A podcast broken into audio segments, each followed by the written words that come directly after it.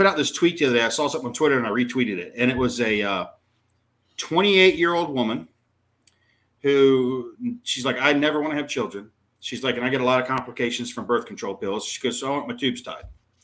And she's like, I went to my doctor and told my doctor what I wanted to do. And my doctor said, you'll never find a doctor to tie your tubes at 28. It'll never happen.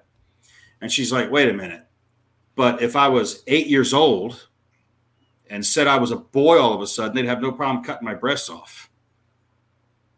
That's a powerful point to make right there, which the left will never talk about that.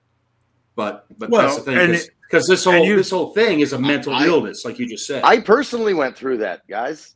I got me at like 27, and I had to fight the health insurance people.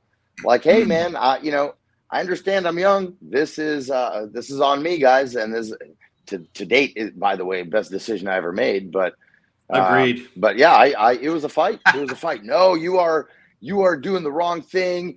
You know, you'll regret it when you're 35. Really, guys? Okay. But a kid, no problem. Okay. Ladies and gentlemen, Emory Morgenstern has just admitted that he's a eunuch. Okay, now we all know.